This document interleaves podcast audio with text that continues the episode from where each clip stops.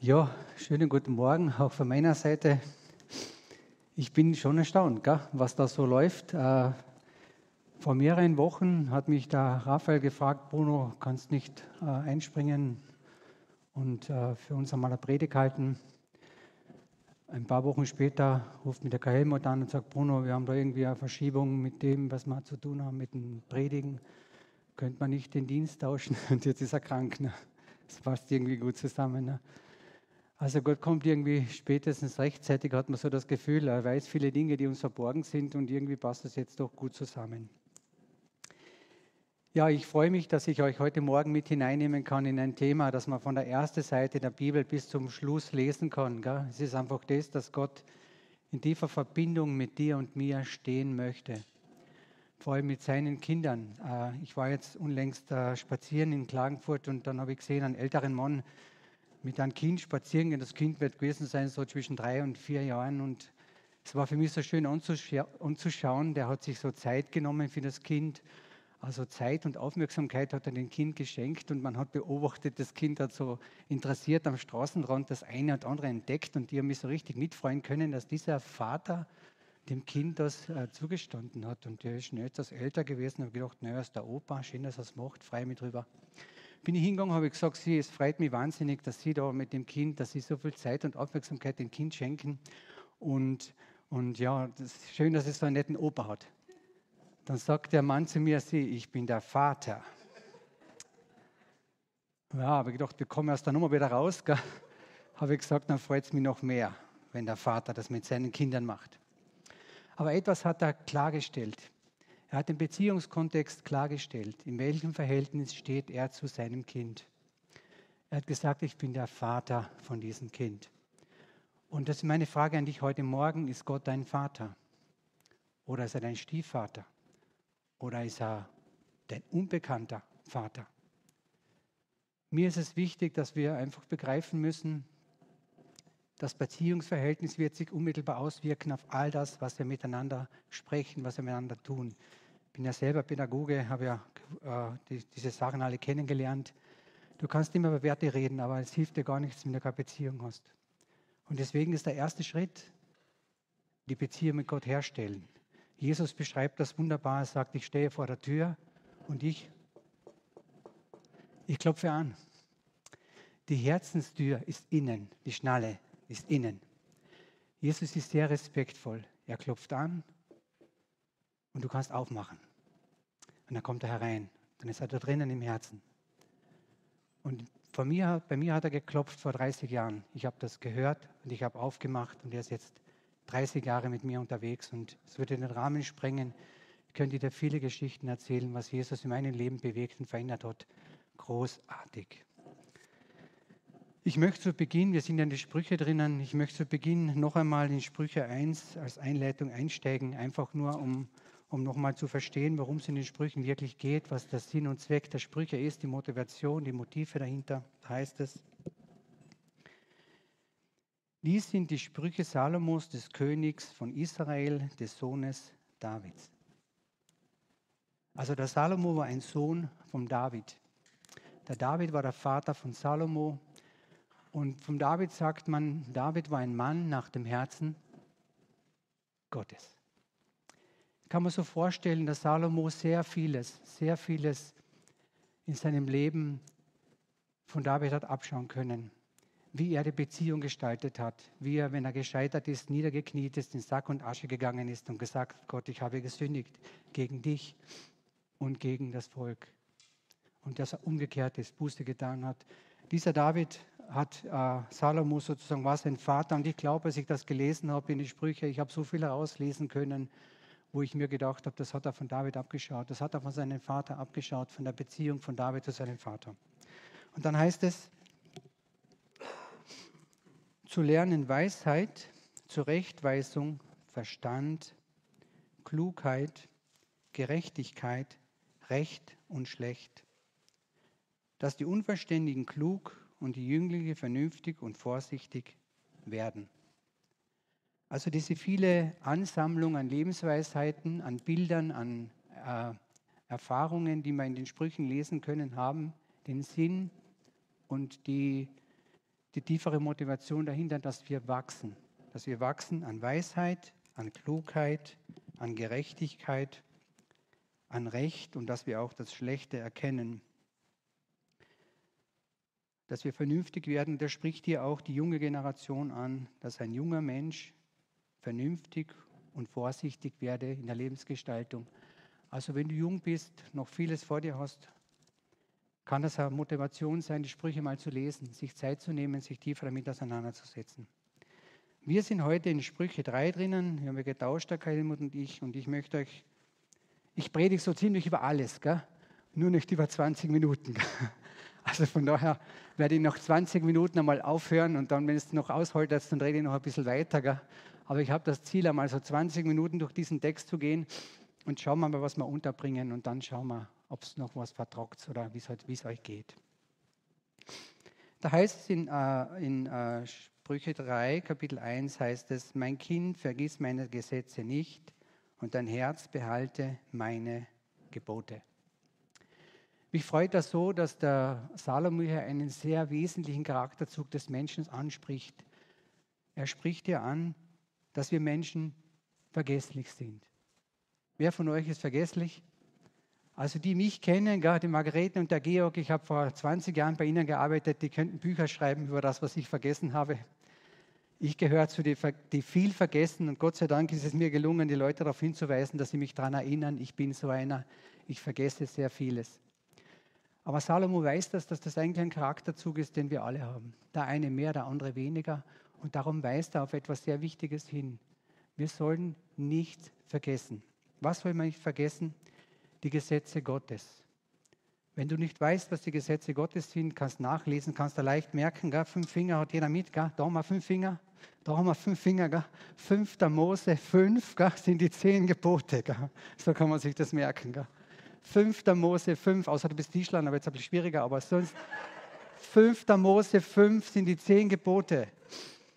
Und das, was, was, was äh, Salomo hier schreibt, das waren die ersten Unterweisungen Gottes an sein Volk. Also nicht an irgendjemanden, sondern an seine Kinder. Und wenn du so wissen möchtest, wie Gott über Dinge denkt, dann nimm dir die Zeit, lies einmal die zehn Gebote, lass sie in dich hinein und du wirst merken, dass Gott sehr weise Anleitungen gegenüber seinen Kindern gibt. Und hier schreibt der Salomo, wir sollten das nicht vergessen. Wir sollten die Gebote Gottes einfach nicht vergessen. Wir sollten daran denken. Da heißt es, ähm, denn sie werden dir ein langes Leben und gute Jahre und Frieden bringen. Das finde ich so wertvoll, dass Gott eigentlich jemand ist, den geht es um Frieden. Frieden vor allem zuerst mal da drinnen. Jesus Christus ist der Friedefürst, wunderbarer Ratgeber. Das sind so seine Bezeichnungen, wenn Leute Jesus beschreiben. Ich habe früher gesagt, ich habe Jesus eingeladen vor 30 Jahren, der wohnt jetzt da drinnen. Jesus hat einmal gesagt, es ist nicht das das Problem, was aus dem Menschen herauskommt, ah, sondern was reinkommt.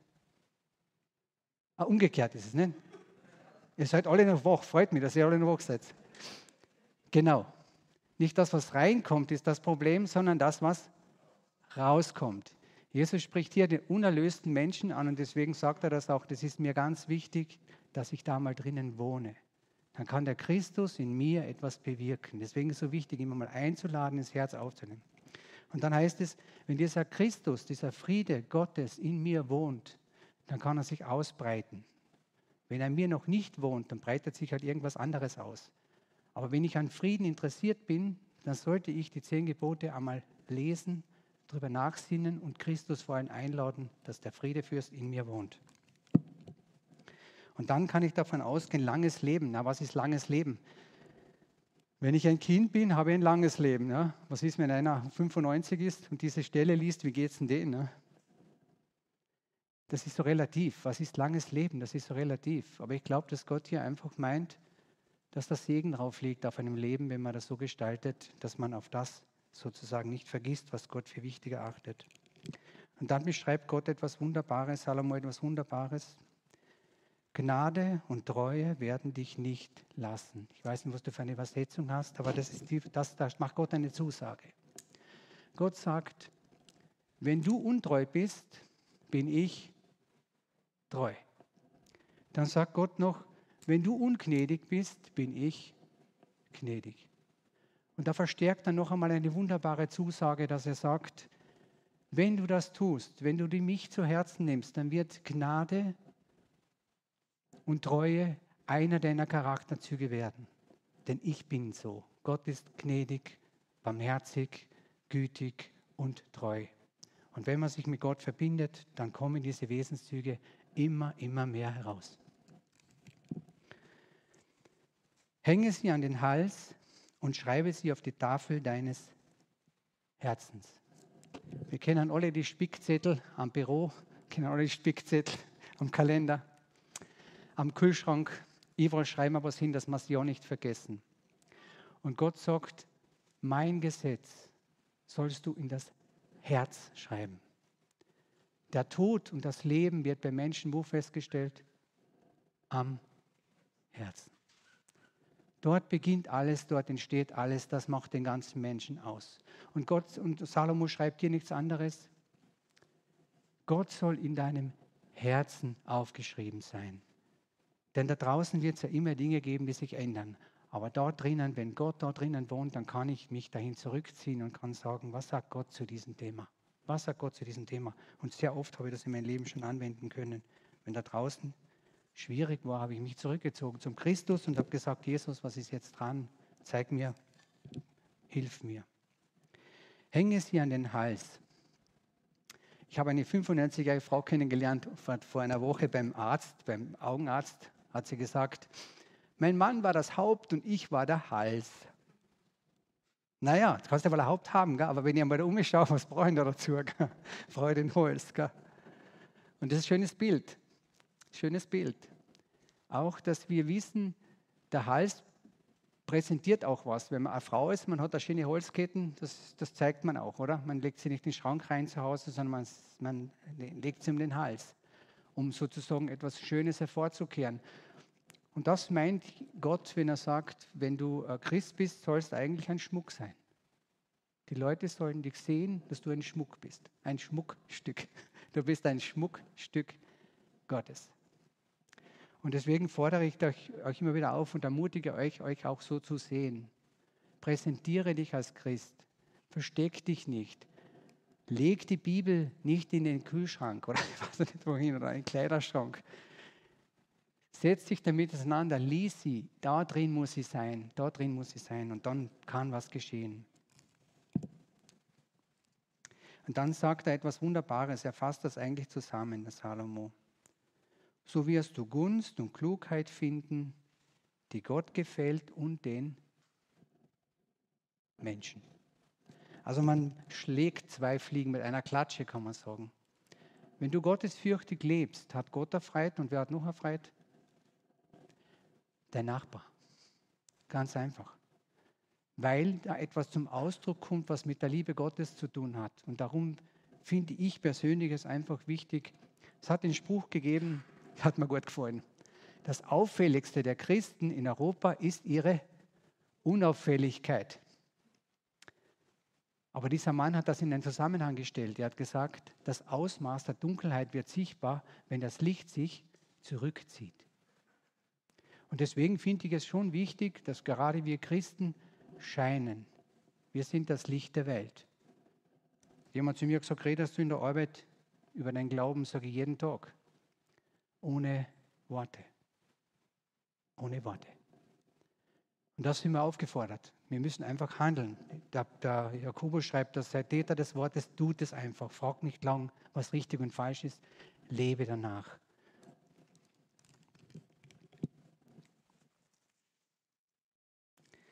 Verlass, verlass dich auf den Herrn von ganzem Herzen. Vertraue dem Herrn von ganzem Herzen. Die halben Sachen sind ja immer so eine Geschichte. Aber hier ermutigt Salomo, schenk Gott dein ganzes Herz. In vielen Berufen sagt man noch, das ist eine halbherzige Sache, was der da macht, der ist nicht mit der ganzen Sache dabei. In vielen praktischen Dingen des Lebens kann man das erkennen. Ist jemand von ganzem Herzen dabei oder hat jemand ein geteiltes Herz? Und hier sagt Salomo, man sollte mit dem ganzen Herrn, ganzen Herzen Gott vertrauen. Ist natürlich ein Prozess, ist natürlich ein Weg, ist keine Frage. Aber er ermutigt, er ermutigt und sagt, gib Gott dein ganzes Herz. Und verlass dich nicht auf deinen Verstand. Ich weiß nicht, wie es euch geht. Ich höre das, ich höre das so oft in, im Leben, dass jemand sagt, ich verstehe das nicht. Ich verstehe das nicht. Warum hat der das so gemacht? Ich verstehe das nicht. Und es trifft es wirklich gut. Es gibt Dinge, die überschreiten einfach die menschliche Vernunft. Es gibt Dinge, die überschreiten den menschlichen Verstand. Und Salomo sagt, und genau deswegen, verlass dich nicht nur auf den Verstand, sondern verlass dich auf den Herrn. Vertraue auf den Herrn von ganzem Herzen. Denn es wird Dinge geben im Leben, die kann man nicht verstehen. Die überschreiten jegliche Vernunft.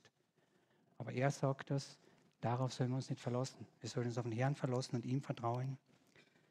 Und dann sagt er das so schön, sondern gedenke an allen deinen Wegen, so wird er dich recht führen. Du sollst Gott nicht nur zwischendurch äh, fragen, sondern überall, wo du gerade bist, frag Gott, wie soll ich da tun? Was soll ich da tun? Bitte hilf mir. Auf allen Wegen, nicht nur auf gewissen Wegen. Mein Leitspruch ist, der Gottesdienst beginnt am Sonntag um elf und endet am Sonntag um halb zehn. Und der Rest ist Ermutigung und Erbauung. Das ist Gottesdienst, im Dienste Gottes stehen.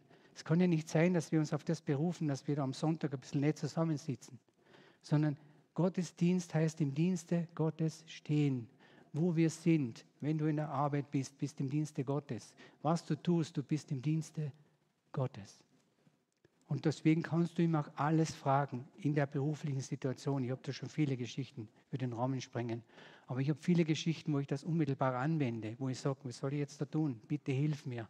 Und Gott kann das wunderbar tun. Wunderbar. Er tut das auch. Sagt er ja auch. Er wird dich recht führen. Dünke dich nicht weise zu sein, sondern fürchte den Herrn und weiche vom Bösen. Fürchten, das ist immer so eine Geschichte. Viele verstehen darunter, ich muss Angst haben vor Gott. Aber fürchten ist hier einfach gemeint Ehrfurcht. Mit einem besonderen Blick der Achtsamkeit und der Wertschätzung hinschauen auf Gott. Und wenn ich das tue, dann habe ich ganz eine andere Haltung in dem, was Gott zu mir, zu mir reden kann. Ich habe einmal mit, mit einem Teenager zu tun gehabt, der hat zu mir gesagt, du hast mir gar nichts zu sagen. Und er hat recht gehabt. Ich habe nichts zu sagen gehabt. Er hat recht gehabt. Ich bin in keinem guten Beziehungsverhältnis zu ihm. Aber ich wusste in dem Moment, wir müssen in die Beziehung einzahlen. Ich muss jetzt einmal, wir müssen uns kennenlernen, damit wir den Respekt aufbauen können. Das habe ich dann auch gemacht, dann ist es wunderbar gegangen. Aber es ist einfach so, wir müssen uns kennen, damit wir miteinander aufeinander hören können. Das ist ganz, ganz wichtig. Und dünke dich nicht weise zu sein, der Hochmut kommt vor Fall. Wenn ich einen Berg hochsteige und ich bin ganz oben, welche Richtungen gibt es noch nach unten? Ganz einfach. Wer ganz oben ist, der hat nur mehr eine Richtung nach unten. Und wer ganz unten ist, hat nur eine Richtung nach oben. Meine Erfahrung ist, Jesus Christus ist mir am tiefsten Punkt meines Lebens begegnet, an der Kante. Man könnte sagen, wenn hier die Kante ist, ja, dann ist Jesus da hier. Hier ist er mir begegnet und nicht hier irgendwo im Reservebereich meines Lebens. Aber hier wusste ich das auch, dass ich Gott wirklich brauche. An der Kante meines Lebens. Und ich habe viele Geschichten, wo Gott Menschen an der Kante ihres Lebens begegnet und Wunderbares daraus macht. Wunderbares.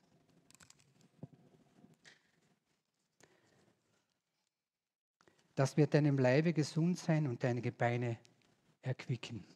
Mit anderen Worten, äh, du wirst einen, also ich bin ja Bergläufer, gell? und wenn du am Berg hochlaufst, bist du noch mehr dankbar, wenn du weißt, deine Beine können das, die machen damit, das geht, das funktioniert. Aber es ist das Leichte, es ist was Leichtes. Und eigentlich ist es hier auch so. Wenn man sich auf Gott verlässt, dann wird dein Weg leichter. Du wirst vorankommen in dem, was du tun musst, weil Gott dich da begleitet. Erquicken, es wird, es wird, es wird Energie kommen, die dich den Weg voranschreiten lässt. Ja, weiche vom Bösen. Also wenn du, wenn du nicht an das Böse glaubst, dann, dann muss ich dich leider belehren, dass das Böse gibt es auf der Welt. Aber Gott sagt hier so schön, betritt dieses Feld nicht. Wenn es das Böse gibt, dann geh doch nicht hin. Geh einfach woanders hin. Geh doch nicht hin, betritt es gar nicht. Und ich glaube, dass das ganz wichtig ist, dass wir, wenn wir von außen mit Dingen konfrontiert werden, dass wir einfach den Weg woanders hin wählen. Es gibt es auch in Gespräche. Es gibt auch Gespräche, die böse sind. Ja. Man muss ja einfach weggehen. Ich muss dieses Feld verlassen. Ich muss das Gute und Wertvolle herausbergen aus dieser Situation und andere Gespräche führen. Ich erlebe das immer wieder, dass das manchmal wirklich wichtig ist, dass man diesen diesen bösen Gedanken über einen Menschen, dass man den natürlich bergen muss. Vieles geschieht aus großer Verzweiflung. Aber ich muss es herausbergen. Ich muss sagen, na, da, da gehöre ich nicht hin. Ich möchte was Gutes, was Wertvolles, was Liebevolles, was Achtsames dieser anderen Person zukommen lassen.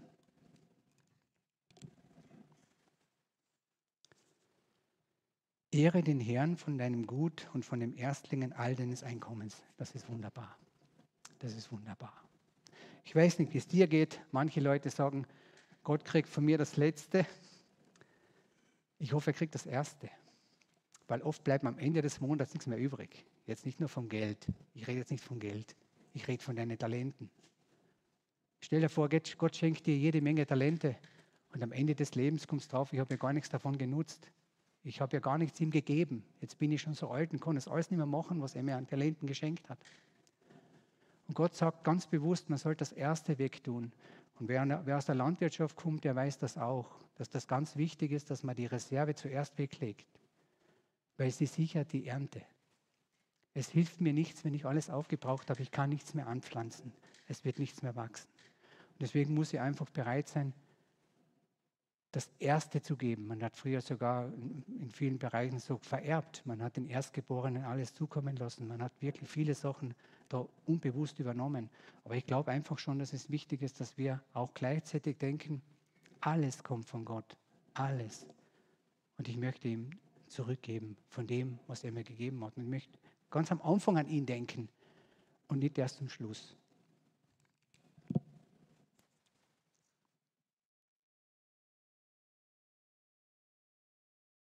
Mein Sohn, mein Kind, Verwirf die Zurechtweisung des Herrn nicht und sei nicht ungeduldig über seine Strafe. Ich weiß nicht, wie es dir geht mit dem Wort Strafe. Ich habe keine Ahnung. Für viele ist es ein sehr getriggertes Wort, ein sehr schweres Wort, weil Strafe für viele sehr, sehr, sehr negativ und wirklich, ich, ich, es ist furchtbar, was mit Strafe geschieht. Ich habe für mich das umformuliert. In Deutschland sagt man bei einer Strafe, wenn man auf der Straße zu schnell fährt, sagt man Bußgeld. Kennt, kennt das jemand? Ich finde, das trifft das noch fast besser. Es sollte dich zur Buße leiten.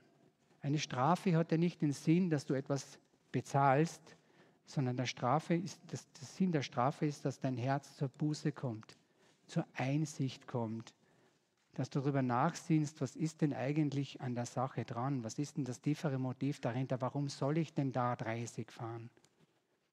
Viele ärgern sich, dass sie 30 fahren müssen bei 30. Aber ich weiß nicht, ob du dich nicht, ob du dich weiter ärgerst, wenn dein Kind überfahren worden ist. Ich weiß es nicht, wie das dann ist. Es gibt viele Gesetze, die wir nicht verstehen, weil wir nicht die tiefere Dimension verstehen. Aber es ist hier auch so.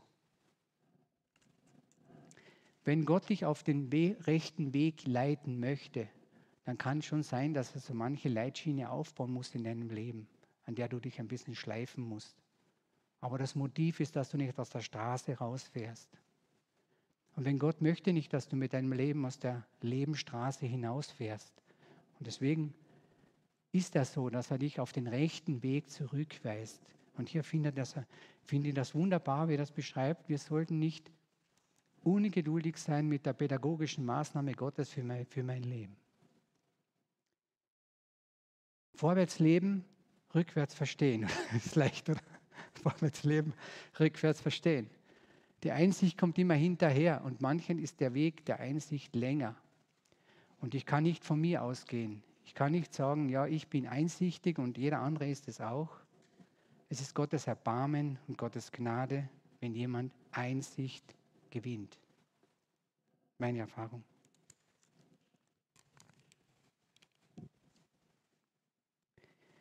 Und hier sehen wir auch, denn wenn der Herr liebt, den straft er und hat doch Wohlgefallen an ihm wie ein Vater an seinen Sohn.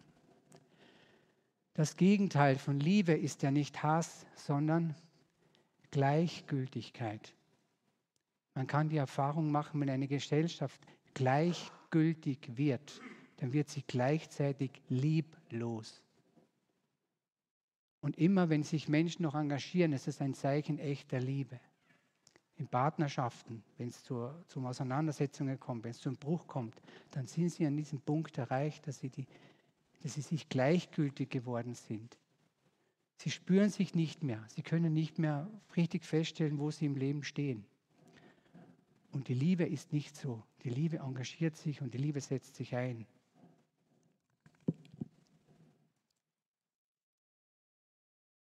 Wohl dem Menschen, der Weisheit findet und dem Menschen, der Verstand bekommt. Gefällt mir wunderbar. Beides ist ein Zukommen. Einmal finden und einmal bekommen. Finden kann ich nur, was schon verloren ist, oder? Was schon da ist, oder? Ich kann nichts finden, was nicht schon da ist. Selbst wenn ich einen Schatz finde, hat ihm schon einer vergraben. Und wenn ich was bekommen habe, hat es vorher einer gehabt. Und ich finde das treffend, wie die Bibel das ausdrückt, dass sie die Demut in Anspruch, also herauskehrt und sagt, wir müssen immer daran denken, egal was wir an Erkenntnis gewonnen haben, es hat uns Gott geschenkt. Und es ist Gottes Gnade und Barmherzigkeit und Güte, die uns etwas erkennen lässt oder auch nicht. Oder auch nicht. Manchmal ist es so, dass Gott verstockt, können wir auch lesen in der Bibel, hat auch einen Grund. Und manchmal schließt er auf. Aber es kommt von Gott, es kommt von ihm. Und deswegen finde ich, habe ich die Prediger so überschrieben, angeschlossen sein an der Liebe Gottes. Das ist die Voraussetzung, damit wir überhaupt Erkenntnis und Verstand und Weisheit haben können. Warum? weil sie dort zu finden ist. Bei Gott findest du den Verstand, die Liebe, die Weisheit, die Güte, die Gnade, die Barmherzigkeit. Das kommt alles von Gott. Und dann schreibt er so schön, denn es ist besser, sie zu erwerben, als materiell wertvolle Dinge, wie Gold, Silber, Ketten, Perlen, so wird es hier in der Bibel beschrieben. Und dann schreibt er so schön, das gefällt mir wahnsinnig gut.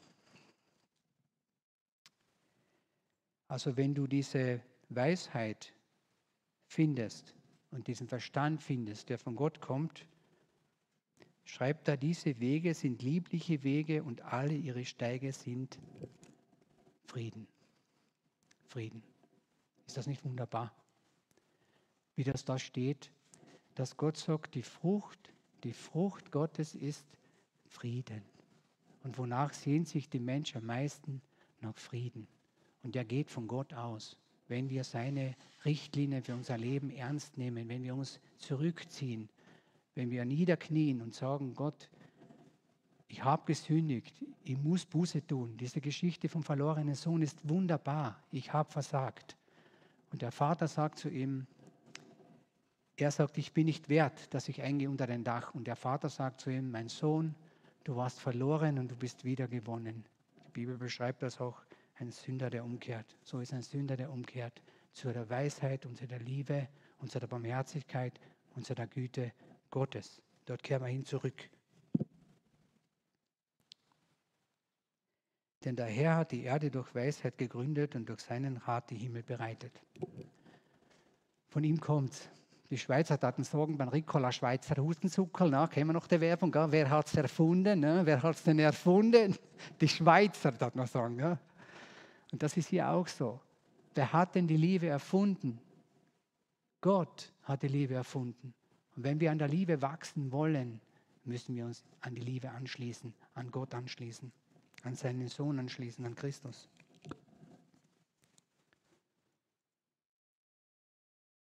Mein Kind, lass sie nicht von deinen Augen weichen und du wirst glückselig und klug werden.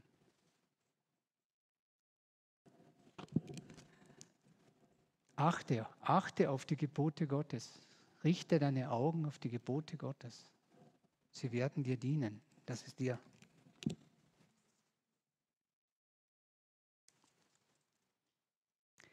Dann wirst du sicher wandeln auf deinen Weg und dein Fuß wird sicher nicht stoßen.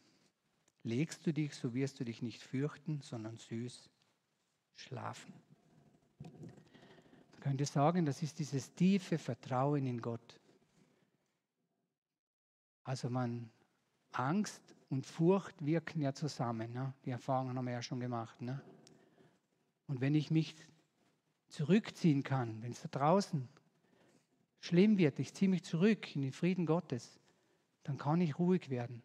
Und das wirkt sich dann aber auch wieder auf das andere gegenüber aus. Und deswegen ist es so wichtig, dass wir, wenn die Schwierigkeiten kommen, dass wir nicht die Schwierigkeiten betonen, sondern dass wir uns aufmachen. Paulus beschreibt das wunderbar in der Gemeinde in Galatien. Er sagt, kann man sich auch leicht merken, gell? aus der Steckdosen kommt Böcherspannung aus 220 Volt. Gell? Ähnlich wie 2. Mose 20 steht da auch in Galater 2, Vers 20. Nicht ich lebe, nicht ich lebe, sondern Christus lebt in mir. Und was ich jetzt lebe, das lebe ich in dem Vertrauen an den Sohn Jesus Christus, der sein Leben für mich gegeben hat. Das ist Christ. Das, dann kannst du dich Christ nennen. Wenn du das von ganzem Herzen sagen kannst, das ist meine Lebensberufung als Christ, nicht ich lebe, sondern Christus lebt in mir. Und was ich jetzt lebe, das lebe ich an den Glauben und an den Vertrauen in Jesus Christus. Und wenn die Schwierigkeiten außen entstehen, dieses Lied gefällt mir wahnsinnig gut. Näher, mein Gott, bei dir. Kennt ihr das Lied? Drückt mich auch Not und Bein, soll das meine Losung sein. Näher, mein Gott, zu dir. Näher, mein Gott, zu dir. Und deswegen kann ich das euch nur nahelegen.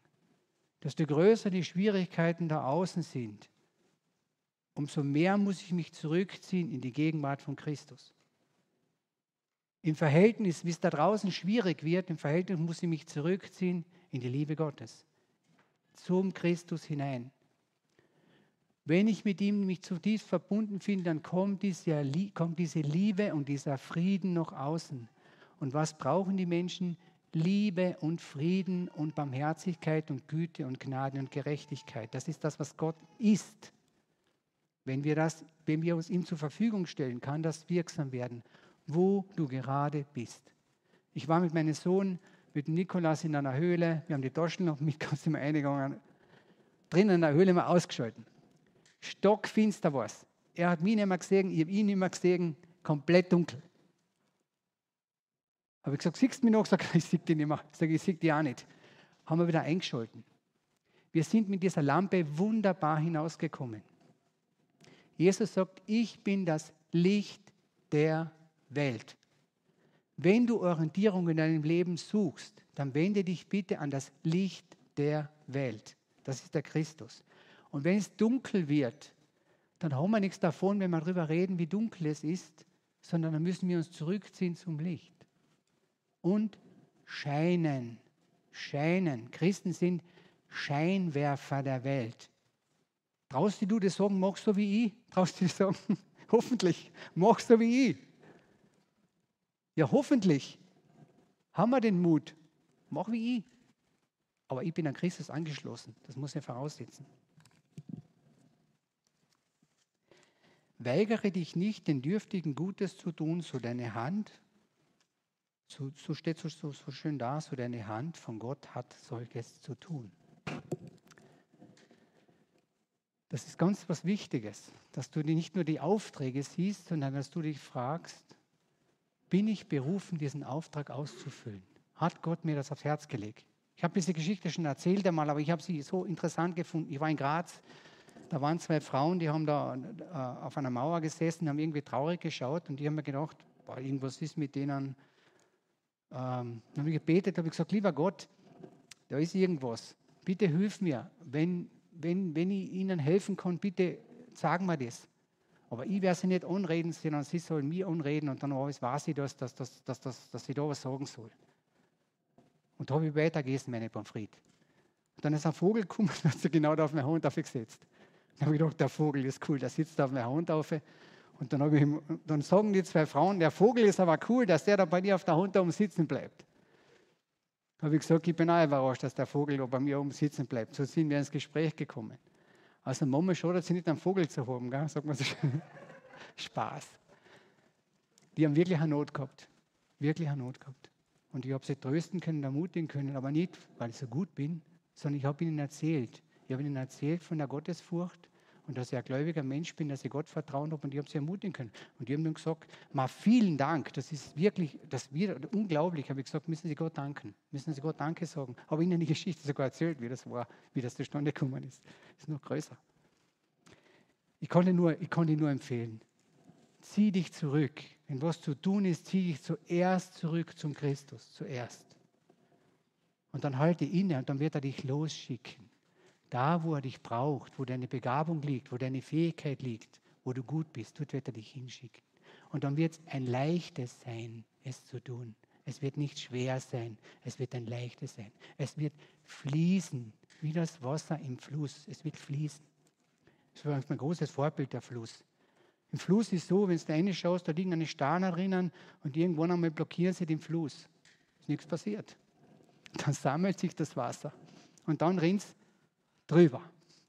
Und manchmal ist es so, dass wir sammeln müssen, dass wir auch wir selber sammeln müssen, damit wir was geben können. Das meine ich damit mit zurückziehen in Christus.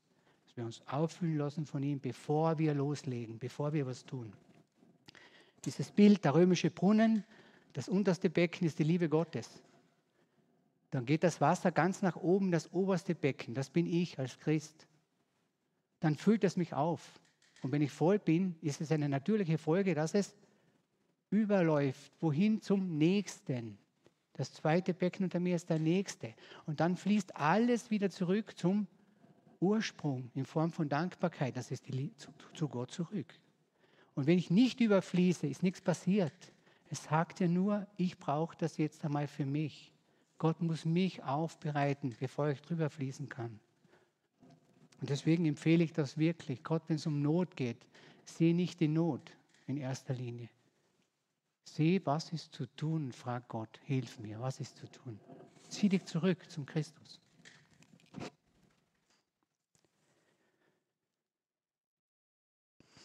Sprich nicht zu deinem Nächsten, geh hin und komme wieder, morgen will ich es dir geben, so es deine Hand wohl hat. Morgen, morgen nur nicht heute, sagen alle, Ah, das kennen wir alle. Das kennen wir alle, oder? Genau so ist es. Aber Gott sagt hier, pass auf, heute ist was zu tun und nicht morgen. Heute habe ich einen Auftrag für dich und jetzt und heute und nicht morgen. Und deswegen ist es wichtig, dass wir mit Gott verbunden sind, damit wir heute und jetzt und hier für ihn was tun können. Und deswegen sagt Gott das auch, du sollst, du sollst dich gebrauchen lassen, wenn, wenn er dich braucht. Und nicht sagen, heute habe ich keine Zeit, morgen. Das geht eh nicht. Wenn du dich zurückziehst, geht das eh nicht. Dann tust du es eh. Das geht eh auch nicht anders. Trachte nicht Böses wieder deinen Nächsten. Ja, hadere nicht mit jemandem ohne Ursache, so er dir kein Leid getan hat. Das ist auch ein wichtiges Wort.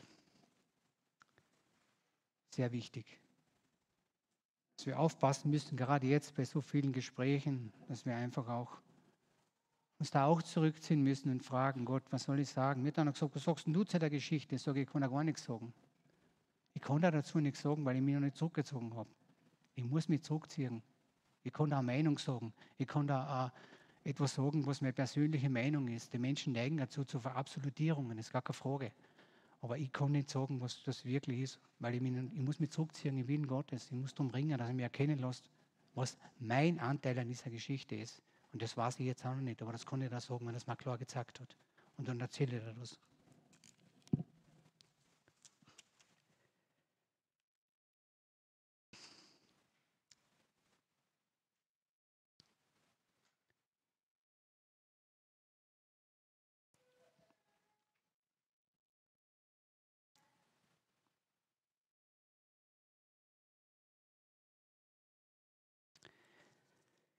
Ich möchte dich ermutigen, äh, wirklich zutiefst ermutigen, ähm, Zieh dich zu diesem Christus zurück.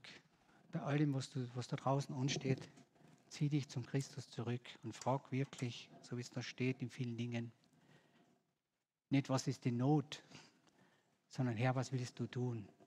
Und was ist mein Auftrag an dieser Geschichte? Dass du das wirklich magst, das Christ speziell. Und wir sind so leicht, ich weiß nicht, wie es euch geht. Man könnte sagen, Schuld wird so leicht verlagert. Das ist das Leichteste, was man, was, wenn irgendwas passiert. Was ist die erste Frage? Wer ist schuld? Und was ist die zweite Frage? Ich sehe nicht. ich sehe nicht, oder? Also Schuldverschiebung ist etwas, wozu wir Menschen neigen. Schon Kinder, wenn es einen Streit um sagen sie immer, der ist schuld, der ist schuld, der ist schuld. Aber es geht im Leben nicht um Schuld, sondern es geht um was anderes. Es geht um Sündenerkenntnis. Und das wird uns weiterbringen. Es wird nicht die Schuldverschiebung uns weiterbringen, sondern die Sündenerkenntnis. Und deswegen finde ich es in diesem Zusammenhang auch wichtig, dass man nicht nur sagen, was ist da draußen an Schuld, was ist da drin an Schuld. Und der David, der Vater von Salomo, der hat, könntest du in den Psalmen nachlesen. Ich möchte nur abschließen mit dem Psalm, der mir in meinem persönlichen Leben sehr, sehr, sehr, sehr nahe gekommen ist und den ich auch immer wieder für mich selber abrufe, um zu verstehen, in welcher Position ich stehe. Oder woraus Jesus mich herausgeholt hat. Ich lese dazu den Psalm 103, mit dem schließe dann auch die Predigt ab. Lobe den Herrn meine Seele und was in mir ist, seinen heiligen Namen. Lobe den Herrn meine Seele und vergiss nicht, was er dir Gutes getan hat. Der dir all deine Sünden vergibt und heilt alle deine Gebrechen. Der, den Verleben, der dein Leben von Verderben erlöst, der dich krönt mit Gnade und Barmherzigkeit. Der den Mund fröhlich macht und du wieder jung wirst wie ein Adler der Herr schafft Gerechtigkeit und Gericht allen, die Unrecht leiden. Er hat seine Wege Mose wissen lassen und die Kinder Israels sein Tun. Barmherzig und gnädig ist der Herr, geduldig und von großer Güte. Er wird nicht immer hadern mit uns, noch Zorn halten. Er handelt nicht mit uns nach unseren Sünden und vergibt uns nicht nach unserer Missetat. Denn so hoch der Himmel über die Erde ist, lässt er Gnade walten über denen, die ihn fürchten. Sofern der Morgen ist vom Abend, lässt er unsere Übertretungen von uns sein. Wie sich ein Vater über Kinder erbarmt, so erbarmt sich der Herr über die, die ihn fürchten. Ich habe für mich das erkannt. Ich sage das für mich auch immer so auf, der mir meine Sünden vergeben hat, der mich mit Gnade und Barmherzigkeit gekrönt hat. Und wenn die da drinnen ist, kann sie da aushören bete noch. Ja, himmlischer Vater, ich danke dir für dein Wort. Es ist klar und deutlich und äh, es bringt so vieles, ja, wo wir wirklich erkennen,